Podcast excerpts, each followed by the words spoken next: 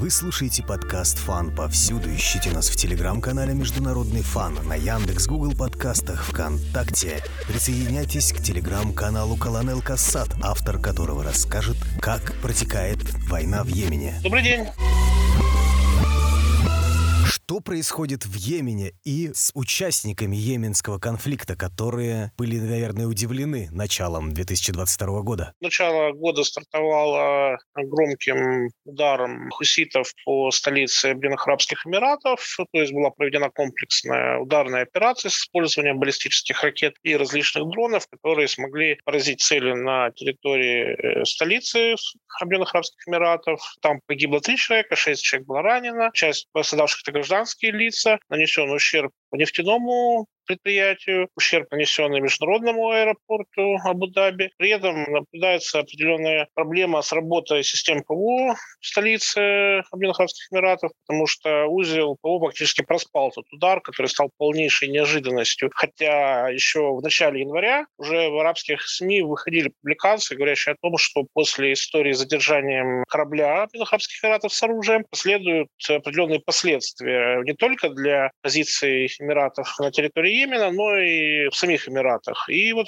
последствия наступили. Хуситы ранее уже предупреждали, что если Эмираты будут продолжать поддерживать Саудовскую коалицию, если они будут подпитывать Южный переходный совет, то это приведет к ударам непосредственно по территории э, Эмиратов. А объекты, которые подвергаются ударам, аэропорты, нефтяные предприятия, терминалы, порты, то есть то же самое, что происходит в Саудовской Аравии, будут считаться законными военными целями, и, соответственно, граждан Эмиратов предупреждают держаться подальше от подобного рода объектов, чтобы не стать случайными жертвами таких ударов. Хуситы еще в случае с Саудовской Аравией предупреждают, что эти удары они считают законными, они будут продолжаться, пока продолжается интервенция против Йемена, пока продолжаются бомбардировки городов Йемена, то есть они считают это как законный акт войны, хотя Саудовская Аравия и Эмираты Пытаются представить это как акты терроризма, хотя они уже много лет э, наносят удары по городам Йемена. Не так давно они несколько раз сильно бомбили столицу страны, наносили удары по аэропорту Саны. Но теперь, как в анекдоте, когда уже прилетают к ним ракеты, они начинают, а нас-то за что? Конечно, эта позиция немножко лицемерная.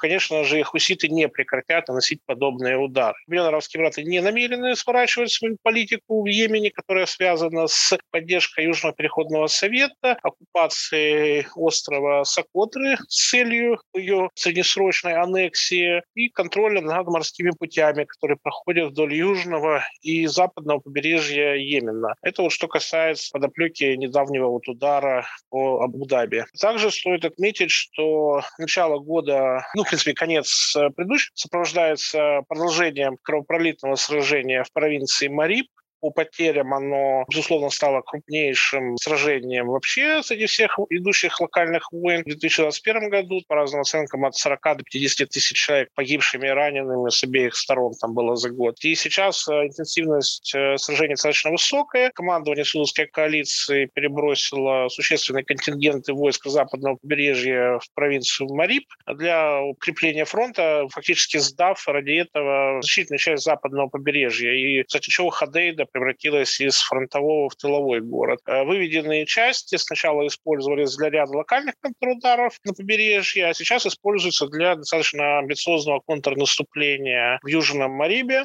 с целью потеснить хуситов и отбить у них кусок э, потерянной ранее территории. Сейчас боевые действия сосредоточены в основном э, к северу от города Хариб, захваченного хуситами. Соответственно, Саудовская коалиция при интенсивной поддержке ВВС Саудовской Аравии пытается этот город отбить. То есть обе стороны несут там достаточно тяжелые потери. Кроме того, продолжаются достаточно тяжелые бои в районе самой столицы провинции, в особенности в горном районе Джабал-Аль-Балак, который является последним крупным э, естественным препятствием на пути к важнейшему городу в центральном Йемене. Поэтому куситы там продолжают оказывать нажим на позиции хадистов. Хадисты контратакуют, и, опять же, при поддержке ВВС Судовской Аравии. Там возобладали сейчас тенденции к позиционной войне. Понятное дело, что обе стороны продолжают наращивать э, контингенты войск на этом фронте, и можно ожидать, что в ближайшие месяцы мы там увидим продолжение этого сражения, которое формально началось аж 7 февраля 2021 года. То есть вот в феврале будет уже год, как продолжается битва за Марип.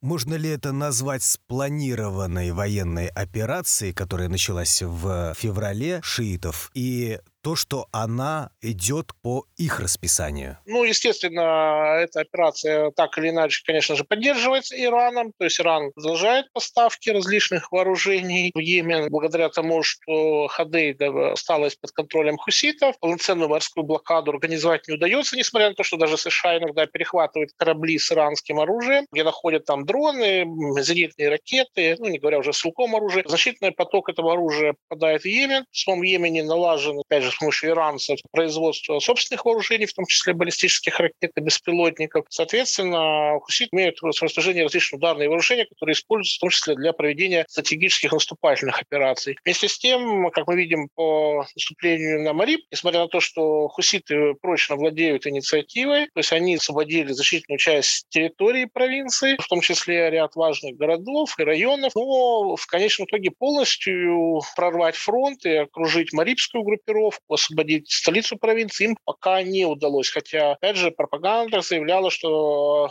город скоро падет. Но, тем не менее, пропагандистские заявления несколько отличаются от э, реальной ситуации на фронте. Все-таки, опять же, противник обладает безусловным превосходством в воздухе. И, конечно, это затрудняет действия хуситов, особенно в районах, где они не могут использовать выгоды горного рельефа. Часть провинции – это практически голая пустыня, где мало возможностей укрыться от э, действий авиации, которая господствует в воздухе. Поэтому хуситы там неизбежно расплачиваются за изменение рельефа не в свою пользу. Но, с другой стороны, они, конечно, имеют возможность отыгрывать эти потери за счет ударов э, баллистических ракет и беспилотников по лагерям и скоплениям войск противника. Поэтому обе стороны ну, имеют возможность совершенно большую кровавую цену взимать в рамках этого интенсивного противостояния. Можно отметить, что фактически это наступление оно развивается волнообразно. После того, как э, наступление выдыхается, следует большая оперативная пауза, и либо на том же направлении, либо на другом оно после перегруппировки войск возобновляется. Благодаря чему, собственно, куситы после целой серии таких каскадов наступлений смогли добиться существенных успехов, в особенности в Южном Марибе, где фактически было разгромлено где-то до пяти или шести бригад хаддистов, которые потеряли боеспособность, вынуждены были отступить, оставив существенные территории с городами, складами. Для хуситов это была безусловная победа, которая была одержана в конце осени 2021 года. Но, как ни иронично, но главная победа была фактически именно одержана не в Марибе, а под Хадейли. То есть Хадейли, они практически без борьбы освободили огромные территории, которые сдали э, хадисты и саудиты. Эта сдача, она являлась следствием крайне тяжелого положения на фронте в Марибе. Так что это, в принципе, такой косвенный бонус, который хуситы получил благодаря своей настойчивости. Для них самая главная стратегическая победа пришла не там, где они прикладывали наибольшие усилия, но благодаря этим усилиям. Что нужно будет предпринимать хуситам, чтобы удерживать доминирующий текущее положение и как они, скорее всего, будут развивать наступление? Хуситы явно намерены в ближайшие месяцы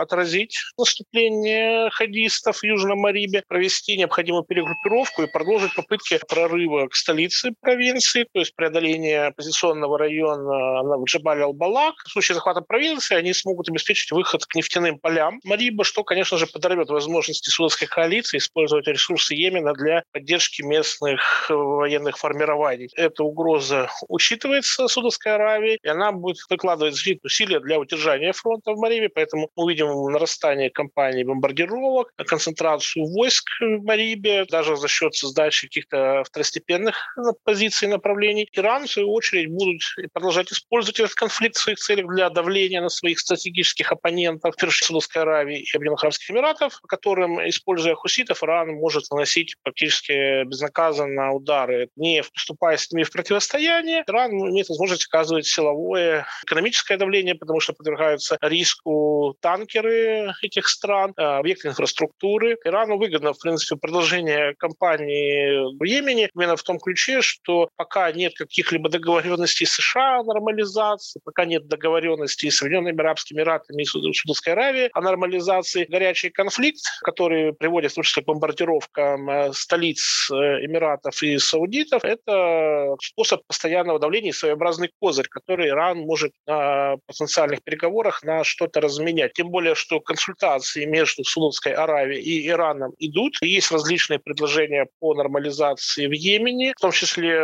внесенные в прошлом году экс-президентом Ирана Ахмадинежадом. Дипломатическая все-таки игра определенная продолжается, но пока нет ясности с ядерной сделкой, нет ясности по форматам а, нормализации отношений Ирана и США, конечно же, вряд ли можно ожидать, что саудиты, эмиратчики вперед американцы заключат какой-то договор с Ираном. Виден курс на эскалацию, мы видим интенсивные обмены ударами между США и Ираном в Ираке, в Сирии. Конфликт продолжается сразу на территории нескольких стран, и приход к власти в Иране президента Раиси многими аналитиками воспринимается именно как залог того, что Иран будет придерживаться жесткой линии. Вот сейчас Раиси приезжает в Россию, где будет обсуждаться весь комплекс российско-иранских отношений. Но для Ирана один из важнейших вопросов – это покупка у России новейшего вооружения, которое может использоваться как для обороны Ирана, так и для гипотетических разработок уже собственного военно-промышленного комплекса. С некоторых пор э, санкции против Ирана были сняты, несмотря на противодействие США. Естественно, России ничего не мешает продавать Ирану, в том числе и современное оружие. А Иран интересует, конечно же, современные боевые самолеты, системы ПВО, система РЭП. Естественно, Россия, которая обладает э, высокотехнологичной продукцией по приемлемым ценам, естественно, может э, Ирану э, что-то из этого продать. Конечно же, учитывая свои отношения с теми же монархиями Персидского залива, Израиля и рядом других стран. Возможная покупка оружием – это как бы залог того, что Иран будет придерживаться жесткого курса и продолжать разыгрывать свою гибридную стратегию, которую все время разработал Касем Сулеймани, которая продолжает достаточно успешно для Ирана работать. Как ОАЭ восприняли выход йеменского конфликта за пределы территории Йемена, и было ли это неожиданностью для сил обороны? Ну, на тактическом уровне, очевидно, это стало неожиданностью для узла ПВО э, Абу-Даби. Ракеты поразили цели непосредственно на, на территории столицы. Одна из ракет упала в пяти километрах от крупнейшей американской базы на Ближнем Востоке, где находились ЗРК «Патрио», другие системы ПВО, которые стоят на вооружении узла ПВО Абу-Даби, это большой вопрос. Видимо, там какие-то внутренние разбирательства можно ожидать. А, но это тактическая внезапность. А вот стратегически УЭ, в принципе, подозревали, что такие удары могут последовать, тем более они все время уже наносились, то есть беспилотники из Йемена уже залетали в район Абу-Даби. То есть поэтому в последний год-полтора Эмираты активно интересовались покупкой различных систем ПВО, новых. Э, их интересовали последние модификации Патриотов, это ПАК-3. Их интересовал израильский железный купол. Они интересовались российскими системами ПВО, которые могут бороться как с баллистическими ракетами, так и с различными малоразмерными беспилотниками. То есть интерес к этой теме именно происходил из того, что они видели нарастание угрозы, они видели регулярные удары по Саудовской Аравии, особенно по районам Джизана и Асира, где полеты дронов и ракет уже стали стали ну, рутиной. Соответственно, для них это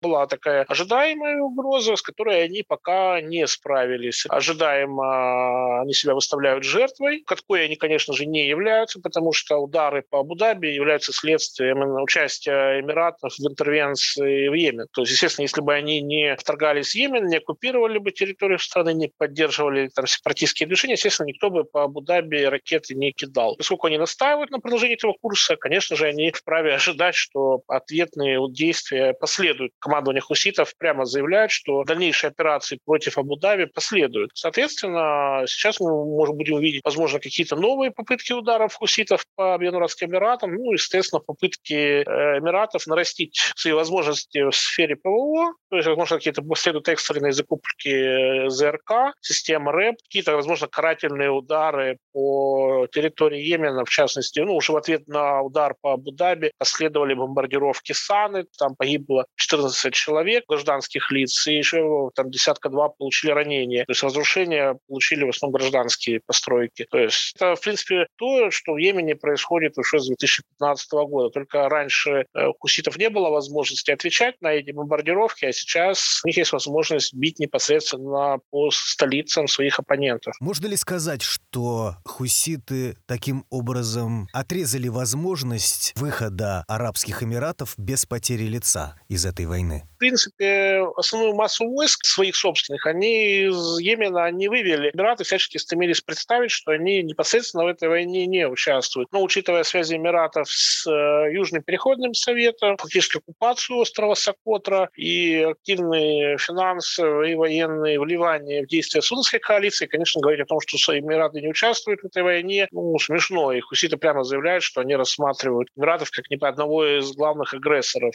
э, в идущей войне. Выйти из этой войны можно этими способами. Победить хуситов военным путем, но сейчас это, в принципе, признается практически невозможным, в том числе и другим участникам Судовской коалиции. Договориться с Ираном и хуситами о неком разделе сфер влияния, создании коалиционного правительства, то есть это какой-то боснийский, ливанский вариант. Но, опять же, хуситы заявляют, что они владеют инициативой, и они будут стремиться к полному освобождению всей территории Йемена, изгнанию всех иностранных интервентов и всех их пособников с территории Йемена. Ну и третий путь – это как бы капитулировать. Ну, опять же, ни Саудовская Аравия, ни Эмираты к этому не готовы. Поэтому война и затягивается, потому что Эмираты и Саудовская Аравия пытаются заставить Иран и хуситов согласиться на некий компромиссный вариант, который позволит им сохранить лицо и какую-то часть влияния в Йемене. А хуситы, ну и Иран, естественно, они видят э, пользу в этом увязании Саудовской Аравии и Эмиратов в Йеменском болоте. Они видят то, что они владеют инициативой, то есть они видят перспективы дальнейших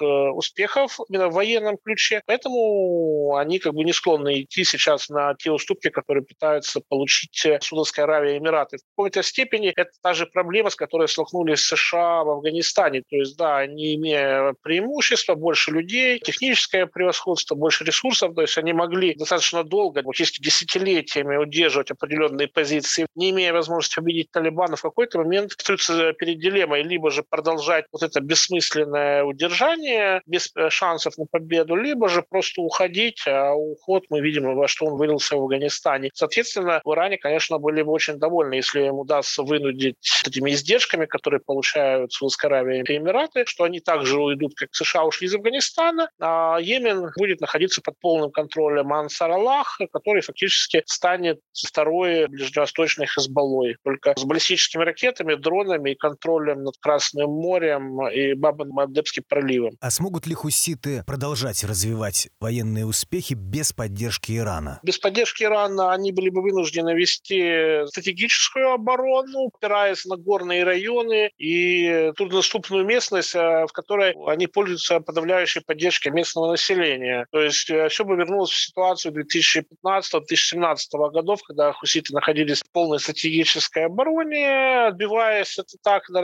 различных направлениях. Но именно поставки из Ирана, конечно же, все изменили, постепенно создав условия для перехвата стратегической инициативы и э, к тем военным успехам хуситов, которые мы видели в 19-20-х годах. Соответственно, вариант отрезать э, хуситов от помощи Ирана был э, связан с операцией против Хадейды. То есть мы видели полугодовую битву за Хадейду, в которой Судовская коалиция в конечном итоге проиграла, не сумев захватить город. Авангарды там были остановлены где-то в 3-5 километрах от портовых сооружений и продвинуться дальше уже не смогли. Естественно, военная помощь так или иначе продолжала поступать через Хадейду. Попытки установить морскую блокаду также не сработали, потому что требовало подходить э, непосредственно к побережью, уже заходить непосредственно в территориальные воды Йемена, а там корабли становились уязвимы для удара противокорабельных ракет или даже обычных птуров, что приводило к потерям в корабельном составе. То есть тактика Ирана не хитрая, а корабли Ирана идут в международных водах, пользуясь защитой международного права. Где-то в международных водах можно спокойно на небольшие катера, лодки разгружать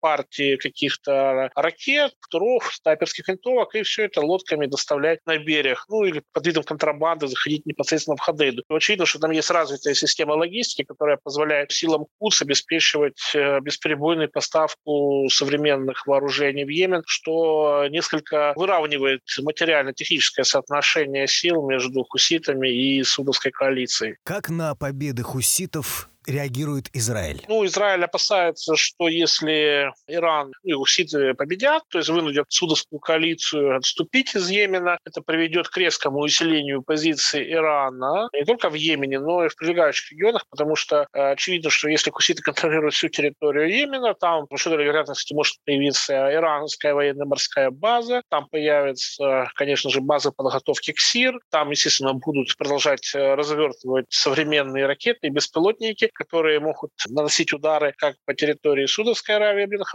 Эмиратов в случае конфликта, так и по тем же израильским кораблям в Красном море или Бабан-Мальдебском проливе. Поэтому Израиль поддерживает Судовскую коалицию, он занимался обучением, подготовкой наемников, которые использовались в ходе войны в Йемене. Израиль имеет разведывательную базу на острове Сокотра, который оккупируется Объединенными Эмиратами. Израиль фактически участник Судовской коалиции, которая является, с точки зрения Израиля, средством сдерживания Ирана, который в последние годы резко усилил свои позиции по всему региону и совсем близко приблизился к, уже непосредственно к территории Израиля. Фактически иранские прокси-силы развернуты в Ливане, развернуты в Сирии, а при закреплении в Йемене уязвимыми становятся морские пути, которые немаловажны для выживания экономики Израиля. Может ли Израиль повлиять на ядерную сделку для того, чтобы остановить расширение шиитского влияния и поддержку Ираном тех же хуситов? Израиль официально заявляет, что если сделка будет заключена, то Иран получит дополнительные экономические ресурсы для того, чтобы укреплять так называемую ось сопротивления, больше денег вкладывать в разработку вооружений, подготовку своих прокси-сил, действующих по региону. И, соответственно, это осложнит положение Израиля и Саудовской Аравии. Причем Израиль постоянно пытается доводить до Вашингтона, но Вашингтон настроен скорее заключить ядерную сделку с Ираном. И в американской прессе не раз уже выходили публикации, где указывают, что Израиль может пытаться какими-то э, операциями под фальшивым флагом пытаться сорвать подписание ядерной сделки с Ираном, именно потому что она крайне невыгодна Израилю. Понятное дело, что у Ирана, США есть большие противоречия по поводу формата заключения этой сделки, но, опять же, как отмечают дипломаты, определенные подвижки на переговорах в Вене идут, что, конечно же, не устраивает Израиль, поэтому какие-то эскалационные мероприятия более чем возможны. Скорее всего, в ближайший месяц мы увидим какие-то продолжения танкерной ядерной войны, то есть захватом каких-то или нападением на танкеры сторон, на израильские или на иранские. Эта история будет продолжаться. Скорее всего, Израиль будет поддерживать операции судовской коалиции в Йемене. Ну и, само собой, продолжатся различные вот эти обмены ударами на территории Сирии и Ирака, где Израиль поддерживает удары по иранским прокси. Ну, а, собственно, Иран, в свою очередь, поддерживает удары шиитских ополченцев, различных группировок по американским базам, логистическим конвоям, ну и другим другой инфраструктуре интервентов на территории этих стран. Активны ли еще в Йемене запрещенные в России организации ИГИЛ и им подобные? На территории Йемена продолжает действовать запрещенная э, ИГИЛ в Йемене, Аль-Каида йеменская продолжает действовать. Запрещена на территории РФ. Они в основном действуют в Восточном Йемене, э, уже вдали от побережья, там, где контроль со стороны оккупационной администрации достаточно слаб. То есть группировки э, контролируют определенные племена, там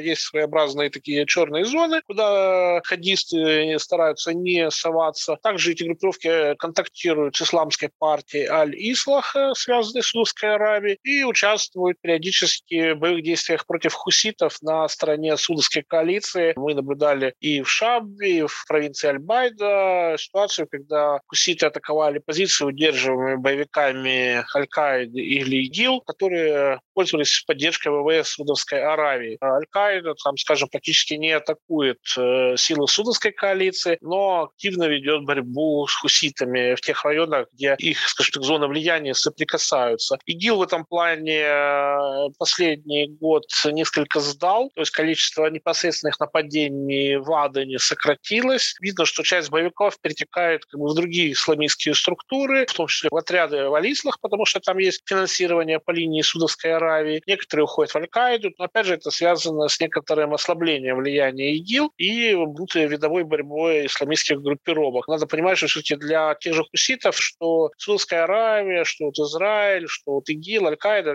ну, как бы часть одной силы, с которыми они борются. То есть они прямо говорят, что мы будем бороться за изгнание всех, как государственных, так и негосударственных акторов, в том числе Аль-Каиды и ИГИЛ. А Саудовская коалиция на своей территории каких-то серьезных контртеррористических операций против этих группировок не проводит, ввиду чего там уже годами существуют такие эти черные зоны, где боевики относительно неплохо себя чувствуют.